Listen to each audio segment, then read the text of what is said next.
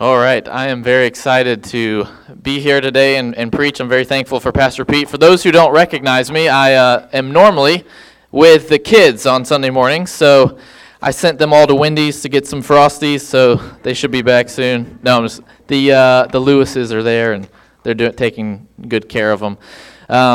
But I'm used to teaching the kids, so if I say sit up straight and tall, and everybody look up this way, or if I say I have a question and ask you to raise your hand, I'm just used to teaching the kids. But this is a very exciting thing for me, and I'm excited to preach about what the Lord has laid on my heart. If you see the title, Spiritual Adoption. Now, when we say the word adoption, it probably brings a lot of different emotions to you. You probably automatically know someone or maybe you were adopted, or you know someone who was adopted. Now, in America, we have our own process of adoption, and it may not be the perfect system, but we do have that process. It's a very expensive process, if you know anything about it. It takes a lot of time. It takes a lot of patience. When you think about adoption, many times it's a frustrating thing. Adoption is a frustrating process. It can even be a heartbreaking process. But at the end of the day, adoption, it's a very beautiful thing to watch. To see a child who was either orphaned or had lost his family, or the family was unable to care for the child, it's a beautiful ending to that process. Well, the Bible speaks of us as believers as being adopted by God. The Bible says if you have put your faith in Christ Jesus, then you are adopted into the family of God. Now, there's a lot of things that happen at salvation. You're forgiven, you're justified. The Bible says that you are redeemed. But at the top of that list, and it has to be up there with those doctrines, is the fact that God brings us into his family. It's an exciting thing. So today, the goal I want us to see is to understand the significance of adoption, spiritual adoption, and how it has specific application to all those here today. Anyone who is here today at Parkway, this message applies to you. So let's start off with a word of prayer, and then we're going to be in Galatians chapter 4. Lord, thank you that you have put us into your family. For those of us who have believed and trusted in you as our Savior, then we are part of the family of God. So I pray that as we look at this passage of Scripture, we would be encouraged and just take some application with us today. In your name we pray. Amen. All right, we are in Galatians chapter 4. Now, as you look at the chapter 4, we are right in the middle. So there's 6 chapters in the book of Galatians. Paul, who wrote the book of Galatians, he wrote it to address a problem. So they were asking a question. A lot of the people were struggling in the church. They were saying, how can a sinful man or woman get to a holy God? How does that happen? How does a sinful man make it to a holy God? And so Paul, he writes it, and in the first 3 chapters, he addresses that problem. He says there's only one way, and that's through justification, where God forgives you of your sin and declares you to be righteous. He said it's only through justification. It's not by your works. It's only through faith in Jesus Christ. And so he lays out 2 systems, and there's the law of works on this side, and then the law of faith, or belief in Jesus. Now, over here you have works. So you try to earn your own salvation. It's through your own merit, your own work. And then on this side, you have faith in Jesus Christ. There was his answer. In Galatians chapter 3, at the end of verse 11, he says, "The just shall live by faith." The only way that a sinful man gets to a holy God is through faith. That was the verse that Martin Luther, the great theologian, he read that, and it totally transformed his life. It led to nailing the 95 Theses on the wall. So you have works, and then you have faith. Now, if you were to take any religion, if you were to name any religion in the world, and you were to boil it down, then ultimately you have two types of religions. You have works and you have faith. No matter what the religion system is, no matter how complicated it is, whatever it is, at some point it comes to works to earn favor with God. If you've ever read this book by Carrie Schmidt, we often give it out, and we have several copies down here, but it talks about the two types of religions. There's the do religion, you earn your salvation through works. There's the done by Jesus Christ. It's a very good book if you have someone who struggles with trying to earn their salvation. And so he describes in the first three chapters of Galatians what's the difference between working for your salvation versus faith. So over here, with works, you have obey the law, everything in it. You can't mess up one time. And then over here on faith, you have receive God's gift of grace. Over here, you have believe in your own works. And then over here, you believe in the work of Jesus. Over here, you are condemned to death in a real place called hell. And then over here, you have eternal life with Christ. And so he's making a very drastic picture. There's no middle ground. Over here, he says, with works, you're a slave to sin. But over here, as a servant of Christ, you have faith, you are a servant of Christ. And then over here, works, you're under the spirit of bondage. Your life is in bondage and cuffs. And over here, you have the spirit of adoption. And that's what brings us to Galatians chapter 4.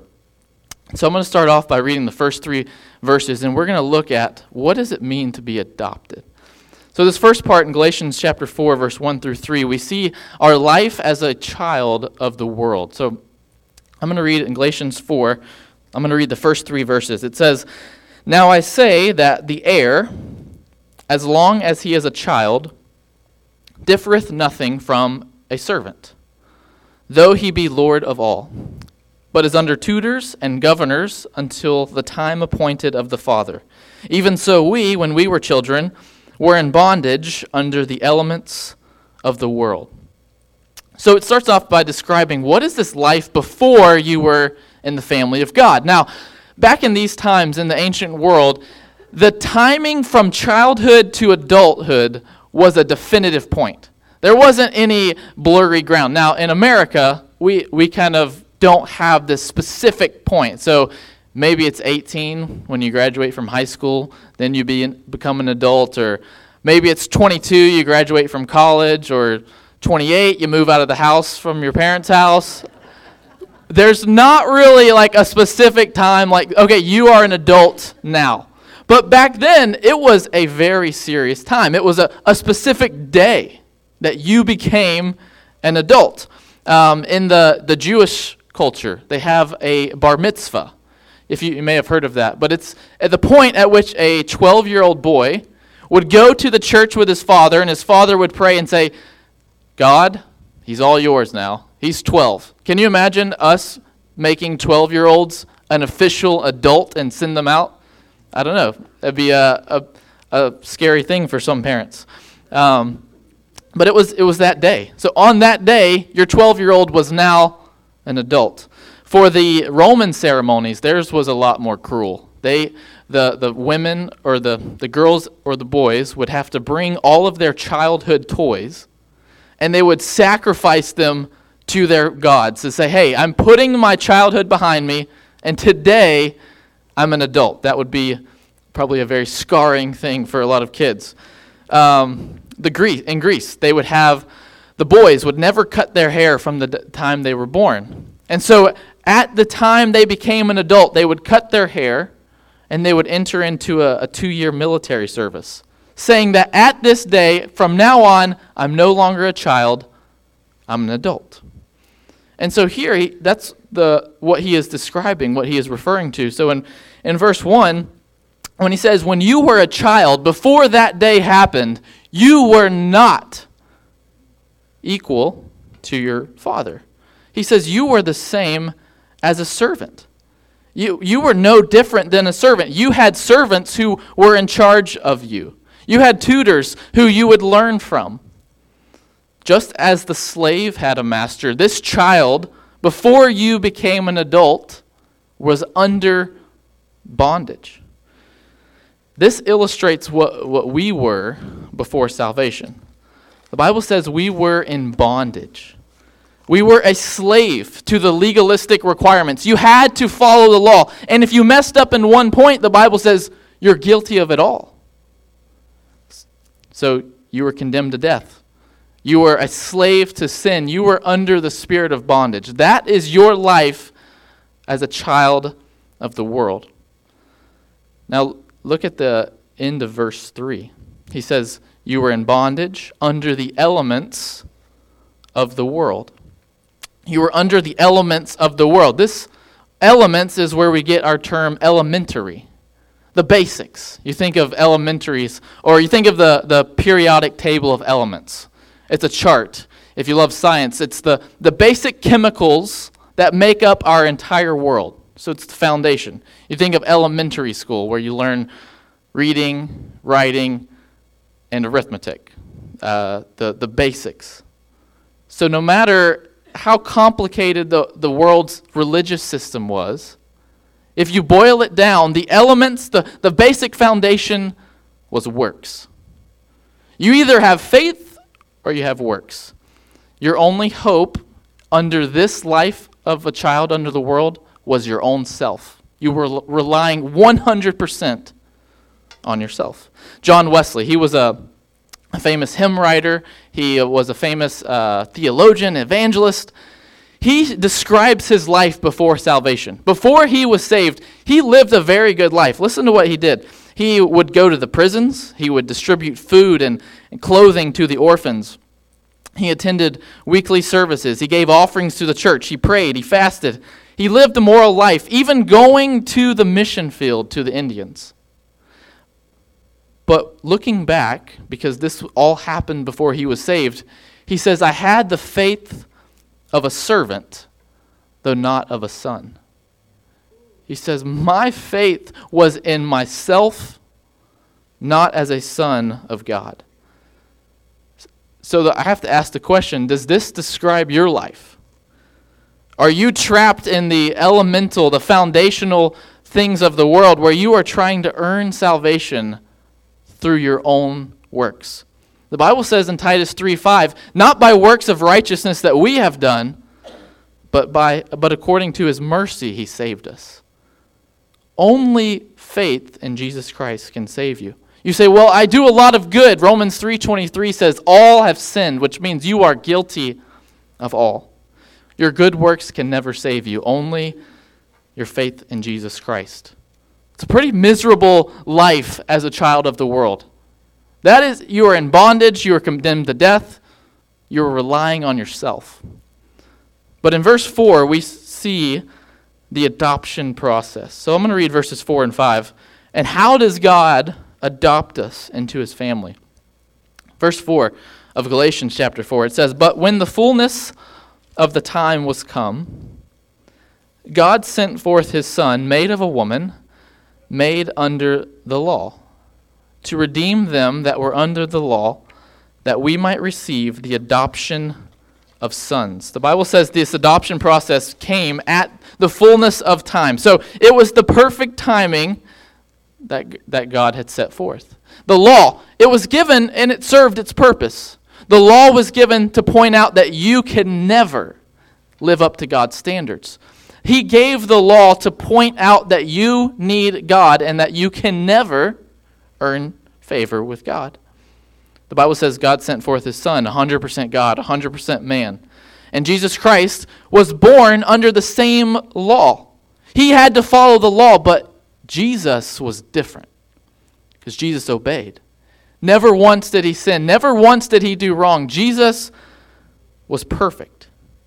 And because Jesus was perfect, look at verse 5. The Bible says, he was given the ability to redeem them that were under the law. That was all of us. To redeem.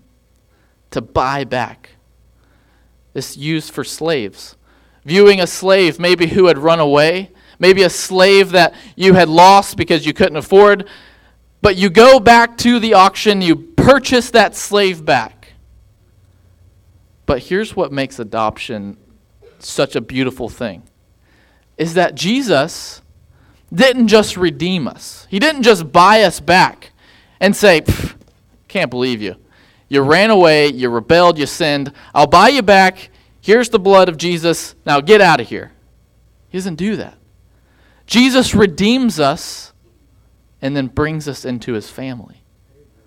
He could have just said, you know what? Here's your redemption. Get out of here. Go live your life. Do what you want. But Jesus didn't just redeem us.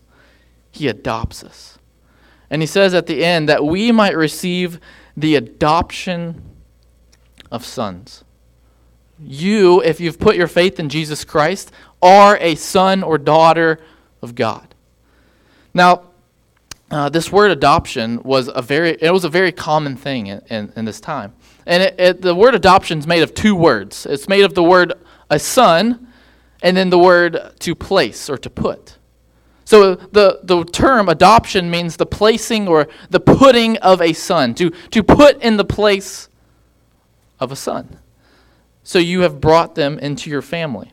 Now, the Roman culture. So he's talking to the Galatians, and they were Romans. They were in the region of Rome. And the other place he mentions adoption is in Romans chapter 8. So he's speaking to a Roman group. And as he's doing that, he uses their illustration. It was a common procedure. Adoption, it was very common. It happened a lot. Because Rome was ruled by a bunch of wealthy families. So if you had a lot of money, then most likely you had power. And there was a lot of pressure on you to pass this power, pass these riches down. But the other thing was that it was very expensive to raise kids. So if you wanted to have 3 or 4 kids, then you had to send them all through school and training. And then if you have daughters, then you have to pay the huge dowry to get them off married. So you didn't want to have too many kids, but you had to make sure you had a son. And so it was this very tricky balance, like, do we have one son, but what if he passes away or he dies in battle? Okay, well, let's have 2 sons. Or you have 4 daughters, you're like, okay, do we try for a 5th? I don't know, I already got 4 weddings to plan. Like, it was a difficult balance to figure out. It was very expensive. So one way to combat that would be the adoption process. Like, we shall adopt a son to make sure I can pass my family name. And then poor families. So you grew up poor, you didn't have a lot of money. A lot of them would actually give up their own son for adoption so that he could join this wealthy family and receive some type of riches. So it was very common. Now, once the child or the son or the daughter was brought, they would have the new family name. And it was never a shameful or a process that you wouldn't tell anybody about. And once you became part of that family, you received all the same things as the biological kids. So the adopted child would be a permanent part of that family. It was very interesting to study because if you became adopted, the parents could never legally disown you. You could disown your own children. You could give up your own son or your own daughter. But if you adopted, you could never give them up for adoption or disown them. So when the Bible says that we receive the adoption of sons, God is bringing us into his family, and he treats us all equal. Every person in here, if you are a son or daughter of God, is viewed equally. Not only that, but you're a permanent member of God's family. He brings you in, and the Bible says he will never disown you. So when God looks at you, he saw that you were a wretched, vile, rebellious sinner, and yet he brought you back, and he wants you in his family. God looks at you and says, I died for you, I love you, I want you to be a part of my family. Now, I saw this perfectly illustrated this past summer. I saw this illustrated. Many of you know the Nicely family, and I spoke with them, and they gave me permission to share this story. I don't think they're here today, but they have 6 children that they have adopted. So the Nicely's have adopted 6 children, and this past summer, they were given the opportunity to adopt a seventh, and his name is Billy. And I don't know if you've met Billy, but Billy is an awesome kid. You should definitely get to know him. But when Billy first came this past summer, it was the first time he'd been to church. He was just getting to know their family. He didn't understand love or what it meant to be a part of a family. He had never experienced discipline. He had never experienced anything. He had just a rough situation. And so when Billy first came, they were checking the kids in. So we were having Parkway Kids Camp, and he was getting checked in, and he did something wrong, and Mrs. Nicely corrected him. And to the point where I think he got a little embarrassed, but he didn't know how to react. And so his first reaction was just to run. And so he took off running. Where the building or the gym and the high school, he took off down, and he just started running. Like, that was his reaction. And I still remember seeing Scott, and there were several other guys that chased after him, and they were finally able to corral him. And finally Scott gets him, but he doesn't want anything to do with them. He's still trying to run, and so Scott had to bear hug him, picks him up, and brings him. And I watched this happen as I'm teaching and being a part of the kids' camp. They sat for probably 45 minutes right out on the picnic tables. And I still can see it, that Scott as just holding Billy as tight as he can, Billy trying to run away. And that is the perfect picture of God. We just wanted to run. We did run. We rebelled. We sinned. We didn't know or want to be a part of the family of God, but God, with open arms, says, I want you. Now, he didn't force us or make us, but God says, I want you. I love you. I want you to be part of my family. It's the perfect illustration of how God brings us into his family. He treats us all equal. So what does this life look like? We saw the adoption process. We saw what it was before. What is the life like as a child of God? Look at verse 6 of Galatians chapter 4. Here it describes the life as a child of God. So if you've put your faith in Jesus, this is what your life is like. He says, and because ye are sons, God hath sent forth the Spirit of his Son into your hearts, crying, Abba, Father. Wherefore, thou art no more a servant, but a son. And if a son, then an heir of God through Christ. We can all read the scriptures, and we can see what they say, but the Bible says he not only just gives us the ability to read scripture, he gives us the Holy Spirit in our hearts. If you've been saved, the number one thing that you receive as an adopted child of God is the Holy Spirit. Now, the Holy Spirit serves several purposes. First of all, he gives us assurance of our salvation. Look what he says in verse 6. He says, the Spirit cries into our hearts. Now, in Romans 8:16, another verse, he says, the Holy Spirit bears witness. It testifies with our spirit that we are the children of God. You can have 100% confidence that you are a child of God if you have the Holy Spirit. It's the Holy Spirit that comforts you and that tells you that you can never lose your salvation. You are sealed by the Holy Spirit. So the Holy Spirit that we've been given as a child of God gives us assurance of salvation. And then secondly, he helps us to understand Scripture. It's the Holy Spirit that as we read, he brings that interpretation to us. And then finally, the Holy Spirit convicts us of sin. When we start to stray, he reminds us, hey, you belong to the family of God.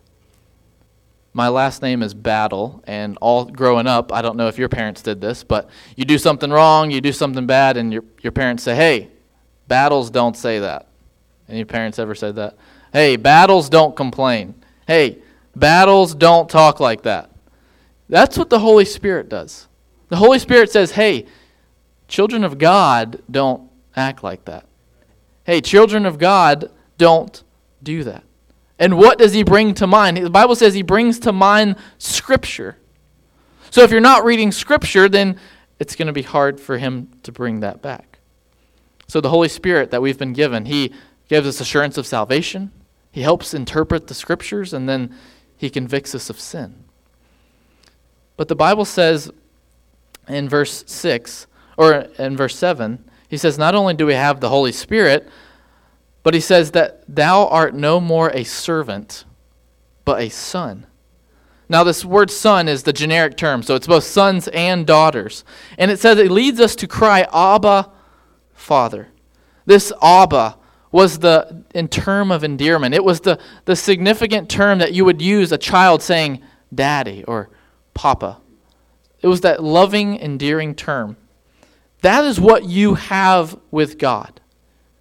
Your earthly father may no longer be here. Your earthly father, you may not have any contact with him, or you may not know him, but the Bible says your heavenly Father loves you and wants to have that personal relationship with you.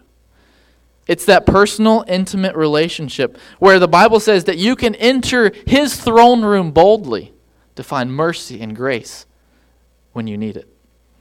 That is the relationship we have with God.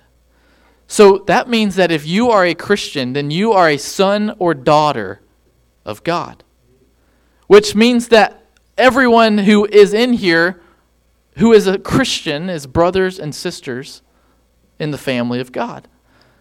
It speaks to the unity. Now, everyone look around. Look to your left. Everyone look to your right. Okay, turn around. Awkwardly look at the person behind you. Okay. So if that person has put their faith in Jesus Christ, the Bible says they're your brother and sister. How do you treat your brothers and sisters in Christ? Are we unified at Parkway Baptist Church? As a body of believers, are we unified Christians? Do you gossip about your brothers and sisters? Or maybe positively, do you actually reach out? Do you help your brothers and sisters? Do you contact them? Do you call them? Do you visit? Do you hang out? Do you fellowship? How is your relationship with your brothers and sisters in Christ? Have you put labels on them? Do you say, oh, this is my annoying brother in Christ? Or this is my sister who talks a lot. We got to go out this door instead of that door because I do not want to talk today. Or do you say, this is my ugly brother in Christ? Do we have labels for those of us who are in the family of God? The Bible wants us to be unified. We are all brothers. We are all part of the same family. We're not wrestling against our brothers and sisters in Christ. We have a much bigger battle to fight than those of us who are in this church. Now, the last part of this, it says, not only do you have the Spirit of God as a child of God, not only are you a son, but finally, at the end of verse 7, he says, and if a son, then an heir of God through Christ. When you were adopted into a Roman family, the inheritance was not just a lifestyle, or it became your lifestyle. It wasn't just a death style. I don't know if that's a word, but it fits. So it wasn't just that when you died, now you received the inheritance. Once you were adopted, immediately you experience the inheritance. You didn't have to wait until the father died before you got to enjoy the riches and the land and the wealth that came with it. You got to take part in it. Now, spiritually speaking, when you become part of the family of God, you have the Spirit of God. You are a son of God. And you are an heir of God. Meaning that, yes, you have parts that you experience now. We have the Holy Spirit. We have the Word of God. But our full inheritance will occur when we die. That is our hope today. That is our confidence that this isn't it. This world, once you get saved, is not it. Once you die, you receive your full inheritance of a new glorified body in a sin-free heaven, spending eternity with God. That will be the full inheritance. Just as if when the Father died, he received his full inheritance. He still got to experience it now, but the hope was one day that we as Christians will receive our full inheritance. Life as a child of God is way better than life as a child of the world. So I have to ask at the end, are you part of the family of God? Or, like Paul says, are you trusting in your works to earn merit or favor with God? Or have you put your faith alone in Jesus Christ? Only faith in Jesus Christ will save you. For those of us who are adopted, for those of us who would say, yes, I am a part of the family of God, first of all, be thankful, because it means that God loves you. You are loved by God. You are part of his family. And you will never lose your salvation, and God will never disown you. But then secondly, you're not a slave to sin. The Bible says if you trust in works, you are a servant and a slave to sin. But now you are a servant of Christ. Is there sin in your life that you are involved in that says that you've gone back to these old ways? And then finally, how do you treat others who are your brothers and sisters in Christ? Is there unity here at Parkway Baptist Church? Is there unity amongst believers that you know? Or do you have some things that you need to get right with a brother or sister? God wants us to be unified. I'd like for everyone to bow their heads and close their eyes, and I'm going to pray and ask God for us to work in our hearts. And if you want to do business there at your seat with God, or you want to come forward, both are available. But let's pray and spend some time with God and ask him to work in our hearts.